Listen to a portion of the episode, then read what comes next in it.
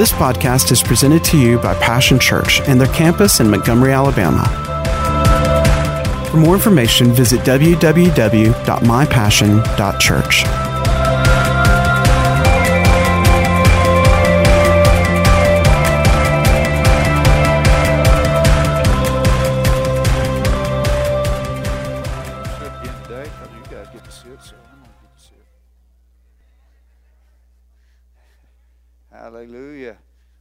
Sat when he taught, so. Besides, it's good to change things up a little bit. Hallelujah. Anybody know what we're talking about? The worth of a soul. You know, I hope this series has caused you to reflect again, you know, on that very topic, the worth of a soul you know, uh, we think about the cross, we know the estimation that God gave the worth of a soul. But, you know, it's up to us because we're His representatives here. So today, I want to conclude it, and I want to talk about prayer and the royal law of love. You know, taking our place as intercessors. And, and what I'm talking about to, today, it's going to take love because it, it, it's got to be selfless. Most of our praying is about our needs. Nothing wrong with that, but it, that's, that's what it's about. It's praying about my needs, what I need. You know, God, uh, you need to help me. You need to do, and God wants to do all that. There's nothing wrong with that. But that's not the only kind of praying we should be doing. And this, uh, this praying of intercession, it releases, you're going to like this, the well springs of God's compassion and power to hurting humanity. In other words, this type of praying we're talking about today in the royal law of love, it's about other people, it's about their needs. And really, that's when we really can tell that we are maturing as believers, when it's not all about me anymore. It's not all about my needs. I'm not just conscious and cognizant of you know of my needs and my pain and all of that. And it takes it takes a maturity to set that aside and say, you know what? I'm going to lift up someone else. I'm going to pray about somebody else's needs. I'm going to put someone else before me. Amen. So it's very important. And We want to talk about that today. So as we talk about this ministry, we need to understand this is the ministry of Jesus for the last 2,000 years. You think about it. In three days, Jesus ratified the new covenant. And for 2,000 years, he's been interceding as our high priest. Wow. Aren't you glad you got somebody praying for you? Oh, yeah. Sometimes, you know, when I don't know what to pray for and I'm praying in the Spirit, you know what I'm talking about? And sometimes I'm just led, I say, I'm agreeing with my high priest, whatever he's interceding for me right now. Father, I, you said if two will agree, so I'm just coming into agreement with Jesus. May it be done unto me according to your prayers. Somebody say, I never heard anybody talk like that. Well, now you have. Well, see, here's the thing. I believe what the Bible says. If he's praying for me, I don't think Jesus is praying in vain, do you? If he's saying, if he's interceding for us, I'm telling you, it's doing me some good. It's doing you some good. So don't let your unbelief block his prayers. Amen. So that ministry has been passed down to us as, a, as his body, the ministry of intercession. And I like to call it, uh, refer to it as prayer and the royal law of love, because it takes love. Selfish person can't do this. Turn to Ezekiel. Let's just remind ourselves of some truths. Probably most of you know these truths, but it won't hurt for you to be, reminded of them, and there might be someone who is not aware of this. Ezekiel 22:30 intercession is standing in the gap for someone else using our kingly authority in prayer. You know the Bible says we're kings and priests. Kings and priests, ruling and ministry. We have two, uh, we have a dual role, just like Jesus. He's a king and a priest. We're kings and priests. It also means to act as a go between, like an umpire between two parties. And also, the third connotation is it's somebody who comes alongside to help carry the load. Now, we know the Holy Spirit We'll look at that briefly today. He's, he intercedes for us. Romans 8 tells us that. He's, he's that one who comes alongside, that paraclete, isn't he? But you know what? We can be a paraclete for somebody else, as it were. And we can begin to carry that same priestly anointing that is on Jesus because we're part of his body. We can take that same priestly uh, administration, if you will, and power of the Spirit and begin to intercede to bring breakthrough for our families, for our neighbors, for our enemies. Ezekiel 22 30, he, God speaking, he said, I look for someone among them. Who's he looking for? He's looking among his people. Someone among Passion Church, someone among whoever, wherever you go, church, if you're watching online, if it's not Passion Church, where you go, he's looking for someone among his people, he said, who would build up the wall and stand before me in the gap on behalf of the land. So I would not have to destroy it. God's not wanting to judge. He says, Man, I'm looking everywhere I can to try to find someone. Want someone. Can God find someone here at Passion Church? Someone that will stand in the gap with the Lord Jesus Christ in His intercessory ministry. And listen, you have the ability to do it. You have the anointing to do it. You are well equipped to do it.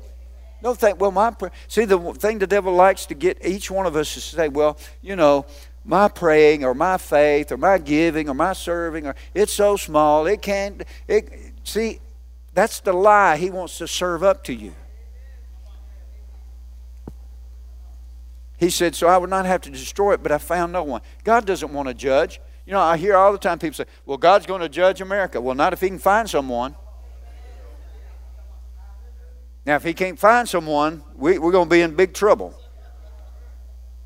But if he can find someone, he said, he said, it's not my will to destroy it. He said, but I couldn't find them one. So, or because of this, I will pour out my wrath on them and consume them with my fiery anger, bringing down on their heads all they've done, declares the sovereign Lord. But he's looking for someone who will be a go between, who will stand in the gap, who will dare to intercede. But like I said, it's going to take the love of God. Because I'm going to tell you, if you just look at it in the natural, you just get disgusted. You feel like praying one of those David prayers over there. God busts their teeth.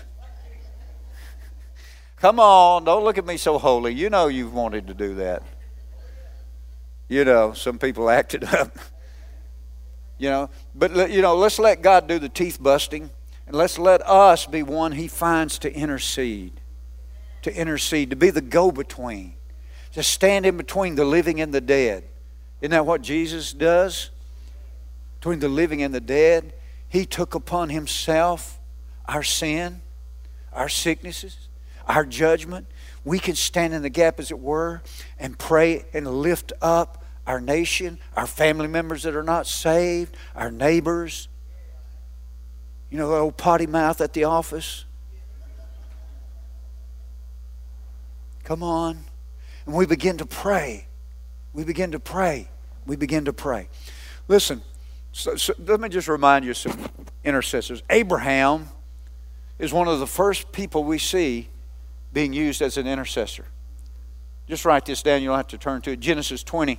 He's praying for Abimelech, who was a, a prince there in Canaan, king in Canaan, in Canaan, and he, and Abraham uh, interceded for him and his whole household because he couldn't have any children.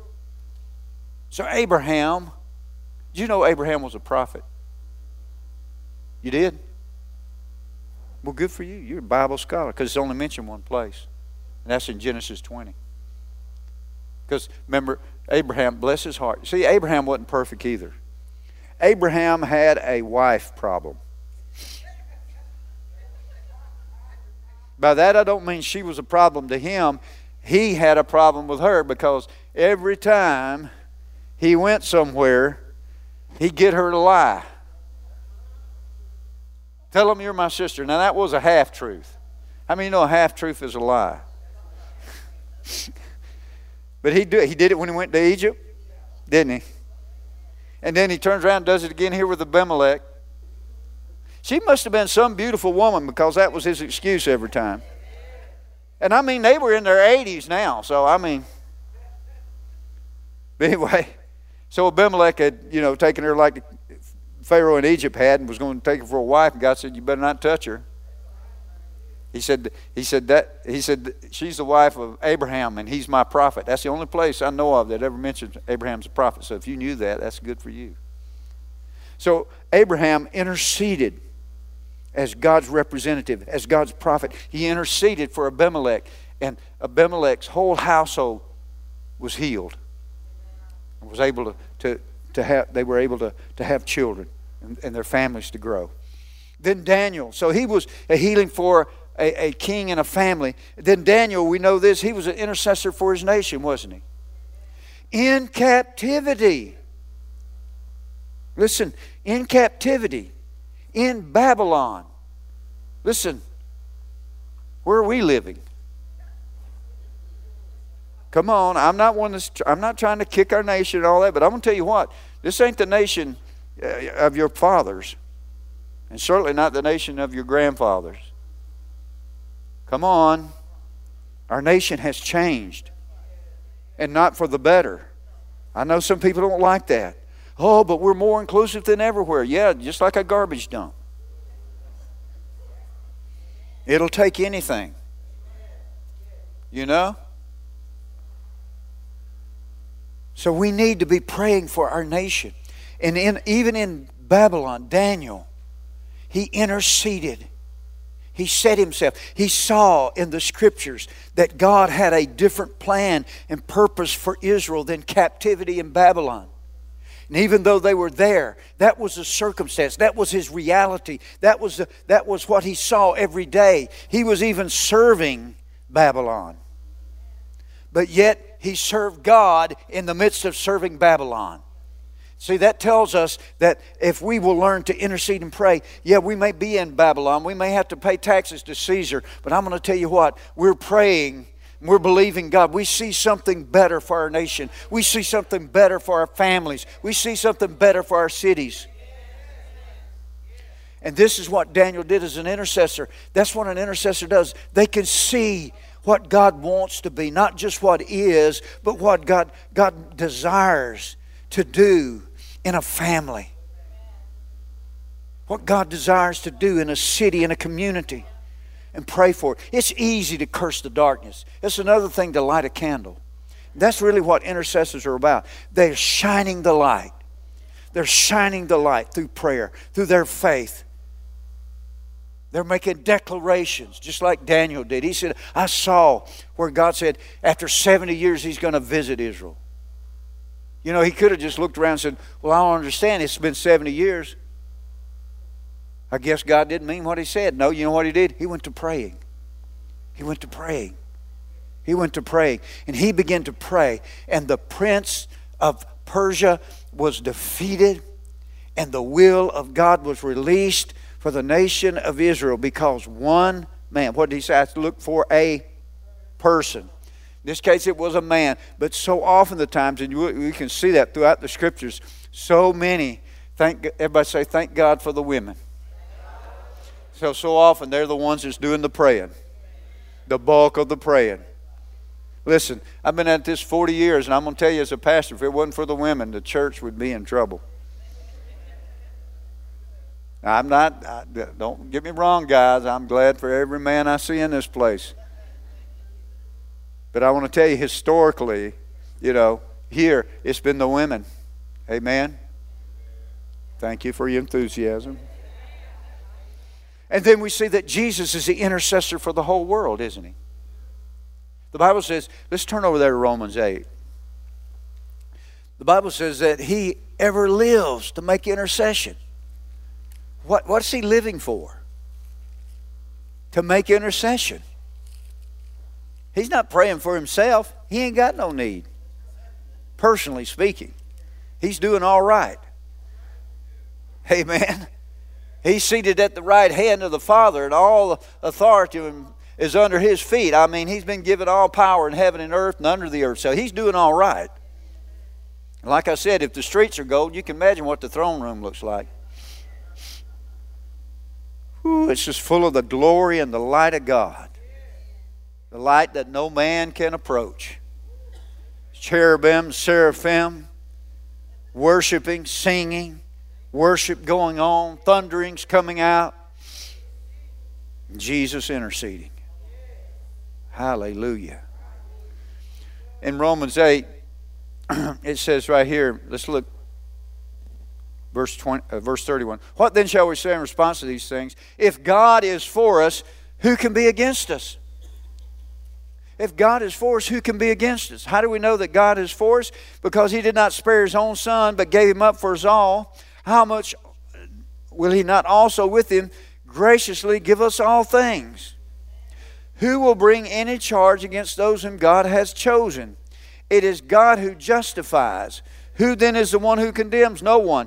Christ Jesus, who died more than that, who has been raised to life, is at the right hand of God and is also interceding for us. You have an advocate, you have an intercessor. His name is Jesus. He is your high priest as well as your Savior. And He is interceding. Says he, King James says this way He ever lives to make intercession. He's interceding for you. His very presence emanates prayers for His people, for the church to be, to come into the fullness of the plan and purpose and maturity that He's called us to be. He's working 24 7. 24 7. He's praying. Amen. And not only that, but the Holy Spirit also is our intercessor. Wow. Look, look up in verse 26. In the same way, the Spirit helps us in our weakness. We don't know what we ought to pray for, but the Spirit Himself intercedes for, for us, and we could say also through us, through wordless groans. And He who searches our hearts knows the mind of the Spirit, harmonizing. That's what intercession does. It brings the will of God and the will of man in alignment. The Holy Spirit knows our hearts and the Holy Spirit knows the mind of the Spirit. And so He brings them together. And when He brings them together, that's when the will of God's done. What did Jesus pray in Gethsemane? Not my will, but your will be done. Even Jesus, in His humanity, prayed that way. How much more do we? So, as intercessors, we have Jesus and we have the Holy Spirit. And every time we choose to intercede and pray, we also are aligning ourselves with the Lord Jesus Christ and with the Holy Spirit and with the will of God that's in heaven coming into the earth. For your family, for our communities, for our city, for our nation, for the nations of the world. And the sooner God's will is done, the sooner we wrap this up, Jesus comes back, and we all get to where we want to go. Get on with this thing. I, I'm, I can't wait to see what's going next. But first, we got a job to do. Uh, look in Job chapter 9 over there. We said that not only is it intercession, but it's a go between, it's an umpire. Notice what Job did. Anybody familiar with the story of Job? I'm telling you what, the longer I live, the more I Old Job's going high up on my opinion meter, way up there. Way up there. I said, way up there. Whew. Verse 33, he says, If only there was someone to mediate between us. He's talking about between himself and God. Now, most Bible scholars say Job is the oldest book in the Bible. Someone to bring us together. You know what God did in Christ Jesus? And here's Job. He's going through, you know, all he's going through. A righteous man going through extreme difficulties. And not nearly with the insight that we have open to us. He said, if only there was someone to mediate between us, a go between. Someone to bring us together, someone to remove God's rod from me so that the terror would not frighten me no more. Then I would I would speak up without fear, but as it now stands with me, I cannot. He said, If I just had someone, one translation says, I wish I had someone that could place one hand on my shoulder and one hand on God. A go between. That's what Jesus is for us, isn't it? The ultimate go between, the God man. Now he lives to make intercession. He's the go between, and he's called us to do that. Now I wanted you to, to see that. Now turn to Psalm 110 real quickly. I want you, I'm going to, hopefully you're going to get just a, maybe a little bit of revelation here about this. Psalm 110. This is a messianic psalm by the prophet David. David also was a king and a priest and a prophet, a type of Jesus. Psalm 110, verse 1 says, The Lord says to my Lord, Sit at my right hand until I make your enemies a footstool for your feet. The Lord will extend your mighty scepter from Zion, saying, Rule in the midst of your enemies. Your troops will be willing on your day of battle, arrayed in holy splendor. Your young men will come to you like dew from the morning womb. The Lord has sworn and will not change his mind. You are a priest forever in the order of Melchizedek. Now, just a reminder, you remember over there in Genesis, after Abraham had gone out and defeated the kings, the, the five kings, you know, that had gotten Lot and everything, brought everything back, then the, the high priest Melchizedek. Now, a lot of Bible scholars believe this was a, a, a, a pre. Uh, the word I'm looking for, of Jesus Christ. In other words, before he took upon himself flesh, this was a, an appearance of Jesus Christ because he is called a priest forever after the order of Melchizedek. And you think about here's Abraham, the friend of God, the father of our faith, a prophet, this great man. He gave Melchizedek a tithe of everything.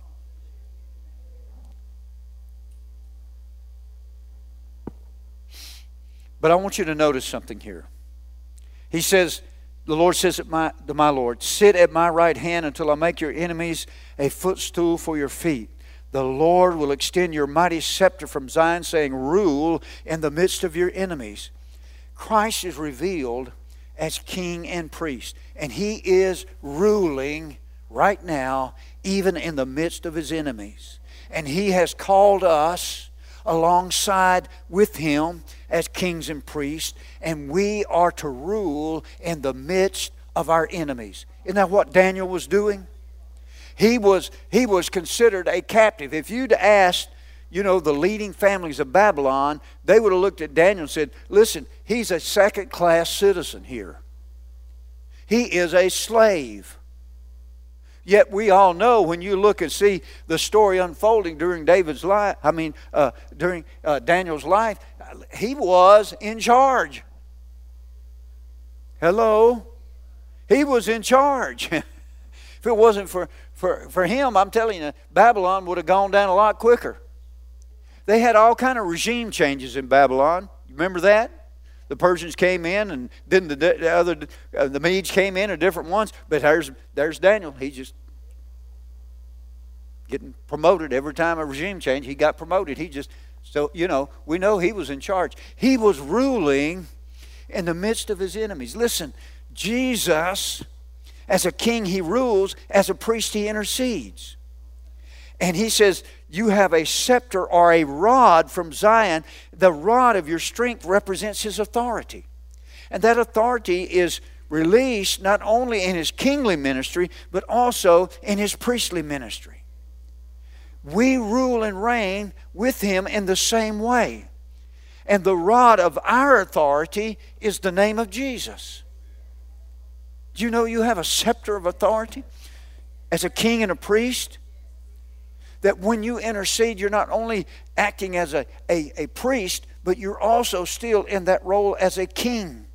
And as you intercede as a priest, you use the kingly scepter, the authority of the name of Jesus to bring into order what God has spoken. For your family, we've been talking about household salvation. See, when you begin to pray and you begin to use that kingly authority, you know what? Your troops will be waiting. Come on. Who are your troops? They're the angels of heaven, the angels of God. Come on. The Bible says they hearken unto the voice of God. And see, when we take our place with the help of Jesus and the Holy Spirit as kings and priests and we're interceding, you know what? We're speaking as one voice with them and they hearken to the voice of our kingly intercessions as priests. He says, Your troops will be waiting on the day of battle, arrayed in holy splendor. We know one angel defeated, destroyed 186,000 armed men and army in one night. One. Well, I got news for you. There's more than one. Hallelujah. I mean, you got one assigned to you. And I believe if we'll take our role as intercession, we, we, we might find that there are more assigned. Come on. So here's the thing we got to use our rod of authority, the name of Jesus, in kingly and priestly intercession. This is the right and the privilege of every believer. I believe it with all my heart. Every believer, everyone, we can do that. Let's talk about, just for a few minutes, about prayer and the royal law of love.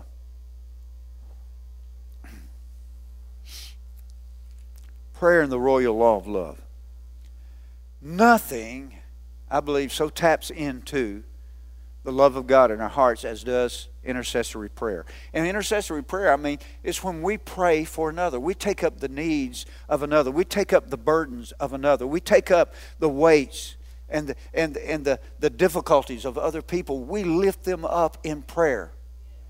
It's kind of like you, you know, you see me walk walking down the road and I'm you could see I'm struggling trying to carry this this big weight I got everything, and you pull up, you know, and you got, you know, one of them Dodge Ram 1500, you know, supercharged thing, you know, and you see me over there struggling, and you, you pull up and say, Well, Pastor Norris, how's it going?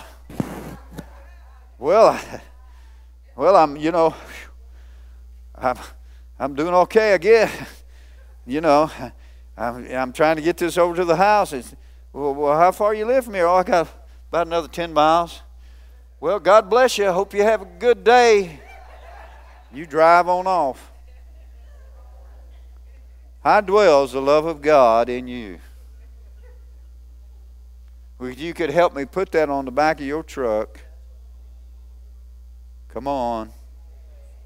What James say over there? He said, We see people in need and we say, Be thou warmed and filled. That's not intercession. That's religiosity. That's that's pretty nigh pharisaical. Come on. No, I'm telling you. No, that's when we back the truck up and we help you load it up. We're to get it over to the house. Then we're not just to set it in the yard. We're to help you get it where you want it. See, we, we intercede for people. And see, sometimes intercession is not just a one time thing, it's an ongoing thing. There's some some burdens that'll only be lifted as we pray. That doesn't mean we intercede 24 7 because we're, we're, we do not have an immortal body like Jesus. But we will intercede, excuse me, we'll intercede at times and then, you know, that'll lift and we'll go about doing our business. But then the Holy Spirit will prompt us again. We pray over that situation again. This is a situation as intercessors, we can pray over a situation repeatedly. Say, if you're praying for the, the, the salvation of a lost one, you can pray over them repeatedly. God, I thank you that you're opening their hearts. I thank you, Lord, that the light of the gospel is going to shine into them. I come against the spirit of this world that would darken their minds in the name of Jesus. Devil, you take your hands off of them. God, I thank you. You're going to send laborers by their, their path. Their heart's going to be open. I thank you, Father. I claim their salvation. They shall live and not die. They will not perish. It is not your will. You call their name. So you can pray that and then pray in the Spirit because the Holy Ghost knows how to pray. And then all of a sudden, as you're praying in the Spirit, you'll get some understanding. You pray that out. Amen. You pray the Word of God. What does the Word of God say? God's not willing that any should perish. If, not, if God's not willing that any should perish, then Bill or Tom or Susan or whatever their name is, He's not willing that they should perish. So if you're not willing, I'm not willing. And if two of us shall agree as touching on anything, it shall be done. You begin to pray and intercede, and you use the name of Jesus. You use a scepter you've been given. Then you speak up and say, All right, angels of God. You go forth now in Jesus' name. You go forth battle in battle array. You go forth now on behalf of these, this one I'm praying over. my, my community, my nation. We release the holy angels of God. You say, oh, isn't there a lot of audacity in that? Yeah, kings have audacity. Yeah, if you've never been around a king, you don't know. You know, you read stories about people who are, are very well known in the world. I mean, very popular, you know, for different reasons and all. They go to Buckingham Palace and they almost, you know, can't get their mouth open. Just being around the queen or being around the king because there's a presence there. It's not about them per se, but it's a presence there. And you have a presence that you need to, that the devil recognizes. And not only the devil, but the heaven recognizes. Angels recognize it. The only one that doesn't is you. I think about this. There's an old Disney movie now. I'm going to give away my age again. Called The Prince and the Pauper. I think it's based on a book, actually. You know, where these two lookalikes. One's, one's a prince, an heir to the throne. The other one's, you know, just a, a pauper. So they decide they're going to change places. And the prince takes on the role of the pauper and the pauper the king. And it goes on talking about the difficulties they run into. See, if you've got a pauper mentality and you're trying to rule from the throne, there's going to be nothing but trouble. Trouble, trouble, trouble, trouble, trouble, trouble, trouble. And see, that's too many of God's people. We've got a pauper mentality, even though we're kings and priests. Hallelujah. We got to change our mentality. That's the word of God's given to us. So we take our place as kings. We have a rod of a scepter of strength, the name of Jesus, our position in Christ Jesus, seated in the heavenly places, far above, far above all principality, power, might, and dominion, far above, seated with Him, kings and priests. We begin to intercede and we begin to pray. We take on that kingly role. We rule. We make some. You ever seen a king that ruled that didn't make some decrees? Man, I'm telling you, that's why he has, you know, have two or three, sometimes more scribes because they're constantly writing down the decrees of the king. He said, All right, we're going to do this. We're not going to do that. This is going to happen. That's not going to happen. This is the way it's going to be. That's not the way it's going to be. You know, and I would encourage you, you know, get you a journal and as you're interceding for a situation or for someone, write down those things because the Holy Spirit will prompt you at times to make decrees. Write those things down. Then you go back to them and make that decree again. Say, hey, I've made a decree. Heaven's in agreement, and I'm in agreement with heaven. Hallelujah. So nothing taps in like intercessory prayer. This is what we're talking about. You begin to declare some things. I said this before, but I want to say it again. Prayer is releasing the well springs of God's divine will and power to deliver a hurting and needy humanity. How many believe that it's possible that everybody in the world could be saved? Is there enough grace for that? Let me put it that way. Did the blood of Jesus cover that. Amen. Is it is the, the supernatural power of God could could cause a new birth in six and a half billion people? Well, a little less than that because there's about two and a half billion already born again. Four billion people. He could do that, couldn't he? The only thing, so it's not a problem of heaven's will. It's not a problem of heaven's resources. It's not a problem of heaven's grace. It's not a problem of heaven's power, is it? So where's the problem? Us, God's people. God's people. Listen, I'm not looking to the Republican and the Democratic Party to intercede for this nation. They're not going, they're not the salvation of this nation. Come on. I don't care which flavor you are. Don't matter to me. That's just a man thing. I'm talking about something bigger than that. I'm talking about the kingdom of God, the will of God. I'm talking about eternal destinies here. Amen. God can use whichever party He wants to. I don't care. matter to me. I mean, he used. I mean, he used kings in, in Babylon, didn't he? They weren't even saved, and he used them. I don't mean I'm going to emulate them, though. So as we pray and intercede, we take our place as kings and priests. We begin to intercede. We begin to make God's declarations. We make these edicts from God's Word as prompted by the Holy Spirit. We begin to speak them over our loved ones. We let the devil know as we serve notice no, you cannot have my family. You will not have my family. It's an impossibility because I'm seated in the heavenly places far above you. My authority far exceeds yours. My access to the, uh, to the power of the universe far exceeds yours. How can he win? He can't win unless we do nothing. So, interceding for our family and nation can only be sustained through God's love. The flesh will get tired. It listen, you get down and do some serious praying. It's W O R K. I'm not talking about this, oh, God bless me, my for us, for no more, God bless you. No, I'm talking about when you're getting down to it. You're praying in the Spirit. You're making some decrees. I mean, in the Holy Ghost comes a hold alongside you. You begin to groan, you begin to pray, and you begin to speak. You do, I tell you what, you do that for an hour. I'm telling you what, you're ready for a nap. Some of y'all don't know what I'm talking about, but. Now, you youngins might not. But you know what I'm saying? It's, it's work. Man, you pray. The, he said the fervent prayer of the righteous person avails much. Not these little milk toasty prayers. The fervent prayer. There's a place for fervency in our prayer life. Some you know, some people, you just need to get some passion about something. What are you passionate about? Are you passionate about seeing your loved ones saved?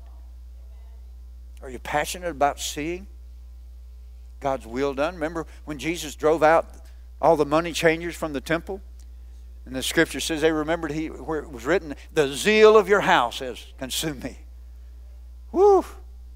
Man, I'm telling you, I believe with all my heart the Holy Ghost moved on Jesus, and I mean, I mean, he made that whip, and buddy, I'm telling you what, you better get out of his way.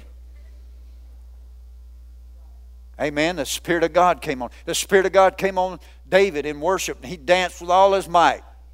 Danced right out of his clothes. Oh my God, that can't be God. Come on. Let me remind you. 1 Corinthians, look over there. It's going to take the love of God. the agape love to sustain this kind of intercession. Because it's not, it, it's not going to benefit me. It's not going to benefit my flesh. It's not going to benefit my pocketbook. I already lost some of you right there, didn't I? Hope not. Hope not. I shouldn't say that. Hope not. 1 Corinthians 13 love is patient. Listen, it takes patience to intercede. Because I'm going to tell you, you start praying, sometimes it looks like they get worse before they get better. Come on. Because I'm telling you, that, that devil, feel, you start interceding, the devil feels the pressure. Amen. He feels the pressure. He don't like it. He'll react. And he's hoping when he reacts that you'll just say, okay, never mind. Love is patient. Love is kind.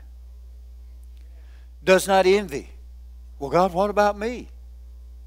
I mean, you always turn me up to pray for this one, that one the other. What about me? What about me? Love is not envy. It does not boast, not proud, does not dishonor others. It's not self-seeking. Is your you already examine your prayer life? Is it is it self-seeking all the time? It's not easily angered. Keeps no record of wrongs. Love does not delight in evil, but rejoices with the truth. Love always protects, always trusts, always hopes, always perseveres. Love never fails. So, if God's love, this agape love, is prompting our intercession, we've got this confidence. We won't fail. We cannot fail. Listen, listen God's going, God's going to do what He's going to do until He has success the way He wants success to look. See, we look at things now and say, well, boy, I tell you what, God's in charge, we're in trouble. Well, I got news for you. God ain't finished yet. I said, God's not finished yet. He's still working. But here's the problem sometimes He's got a bunch of blockheads He's working through. Come on. You know, if you asked, if you gave Cindy a document to translate from English to Spanish and you gave me that same document, in 20 years, I'd still be working on it. She'd be through in 20 minutes. Come on. See, sometimes it's what God's got to work with. We, we want to blame God, but it's what He's got to work with. You know? Are you willing? See, you got to be willing because God says, I'm looking for someone. I'm looking for someone.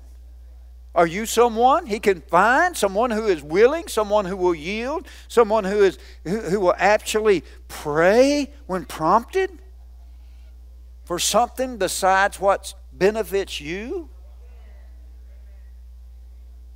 He's looking for someone, church. And he says, if I find that someone, he says, I'm going to work through them. And God's going to get done what he wants to get done. And if he can't use us, then he'll raise up the next generation. If you don't believe that, ask Israel.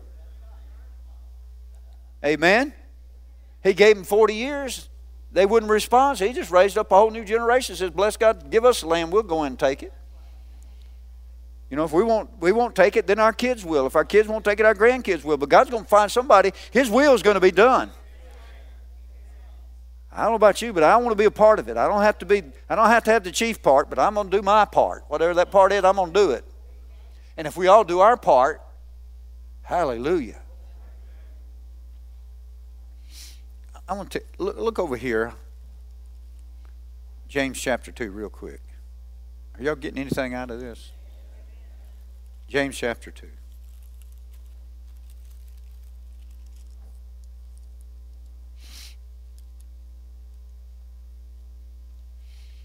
Verse 8. He said, If you really keep the royal law found in Scriptures, love your neighbor as yourself, you are doing right. This is why I call it prayer and the royal law of love. When we take our place, this is what Jesus has been doing for 2,000 years as an intercessor. What love is that? He just won't quit. He just won't give up on you. He didn't give up on me. He won't give up on our family members. If we won't give up on them, He won't give up on them. We'll just walk in that love, the royal law of love, and let the Holy Spirit use us as intercessors. Yeah, I mean, you probably can't see it on camera there, but we've got a receptacle right down here in front of me on the altar there. It's overflowing with names of family members, loved ones that Jesus died for, that Jesus has been interceding for. And He's waiting for us to step up and step into our place because He's not willing that they should perish. This church building would be full, Passion Church, if just these people, we ain't even got to reach our community yet. If we just reach our household members, there wouldn't be room in here. Instead of us looking for the next blessing we can get, what about us looking to be the next blessing we can be?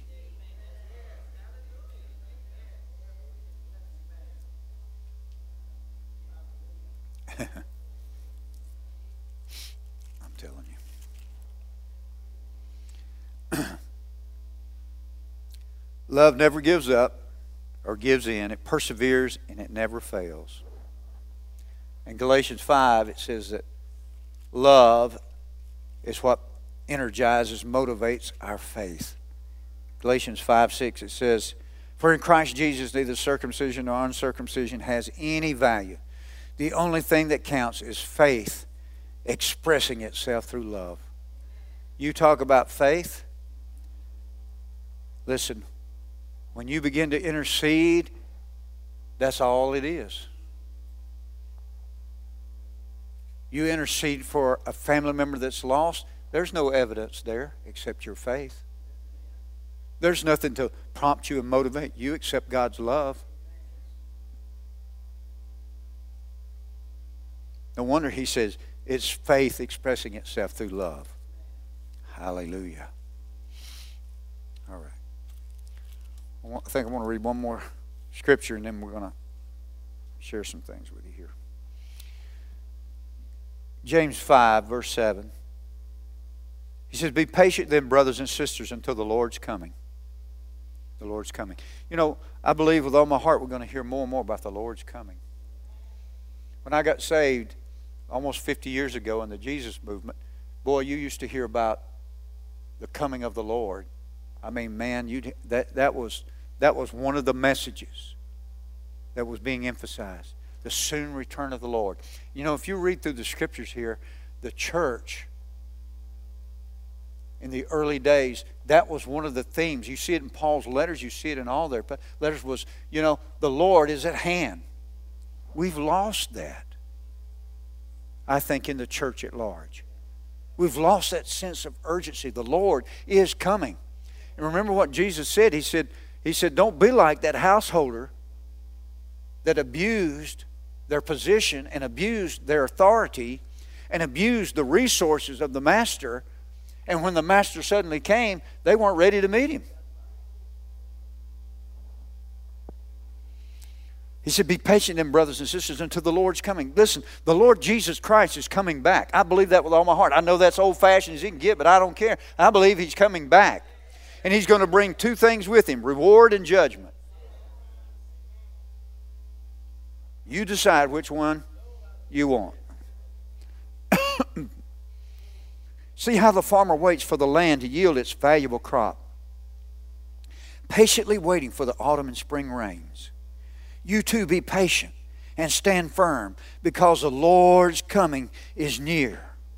Listen, as we pray and intercede, one of the things that the Holy Spirit will prompt us to do is to pray for the precious fruit of the earth, the harvest. And he says we've got to be like the farmer. We've got to learn as we intercede and pray for that rain, the rain of the Holy Ghost to come down to ripen the harvest. He said we've got to be patient just like the farmer. The farmer knows there is a due season to prepare the earth, to sow the seed, to rain, uh, water the seed so it can grow. But when it does, the harvest comes. And I believe this with all my heart. The coming of the Lord Jesus Christ is right on the heels of the harvest.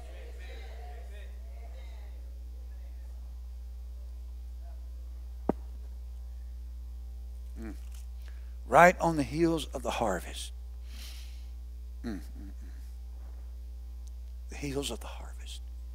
When you see harvest time come, you can know that the coming of the Lord is near. What, what delays is coming? He's not willing that the harvest, he's waiting for the precious fruit of the earth. Listen, Jesus didn't die so 20 people could make it, or 20,000, or 20 million. Why do you think there's six and a half billion people here? God's planning a big harvest. He's got plans for a big harvest. What are our plans for? Well, I'm not responsible for six and a half billion, but we can start by being responsible for our families. And then from there to our community. And from our community to our city. We, but we start somewhere, don't we? We start with the one, we start with the two, we start with the three, but we start somewhere and we do our part. All right, let me read you a couple of points here to drive home, hopefully, this message today. What is your prayer life balance? You know, the Bible says in Proverbs God, that, that, a, that an unjust balance is an abomination to God. What is your prayer life balance? Is it just about you and your concerns? I mean, be, be honest with yourself before God. What do you pray about the most?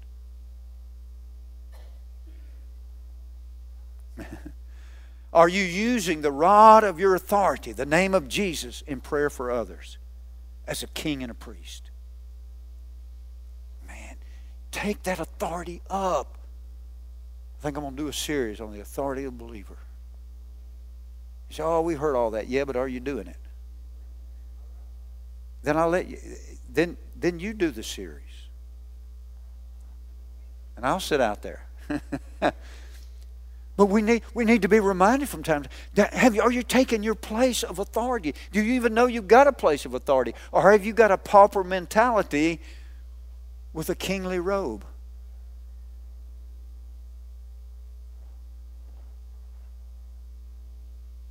Well, I can't do much. My prayers won't really matter that much, Pastor. After all, I mean, I'm just, you know, I'm just a regular person.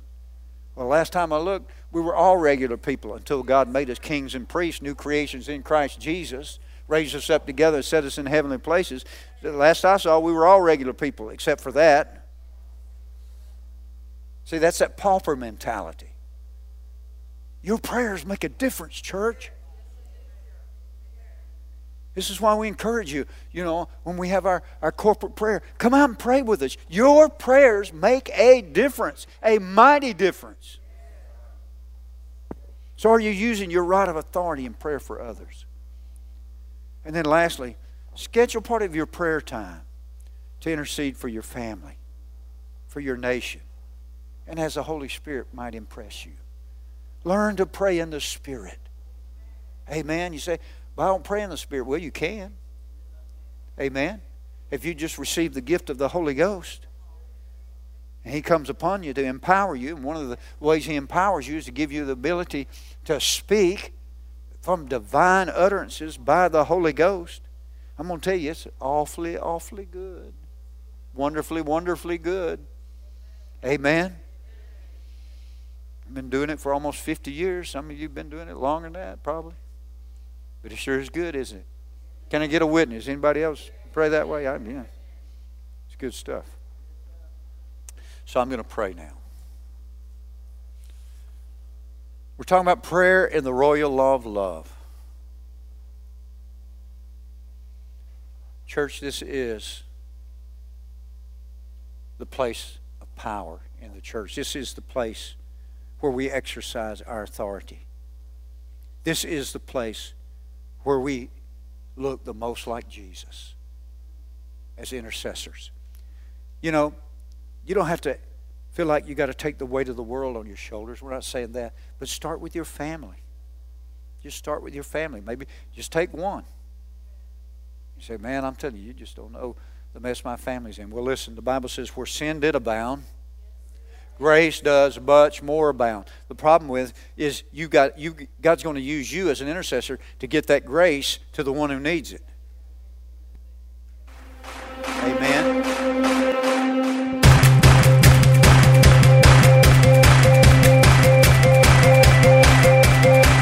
Thanks for listening to today's podcast. We hope you've enjoyed it and pray that you are blessed by God's Word. For more information about Passion Church, visit www.mypassion.church.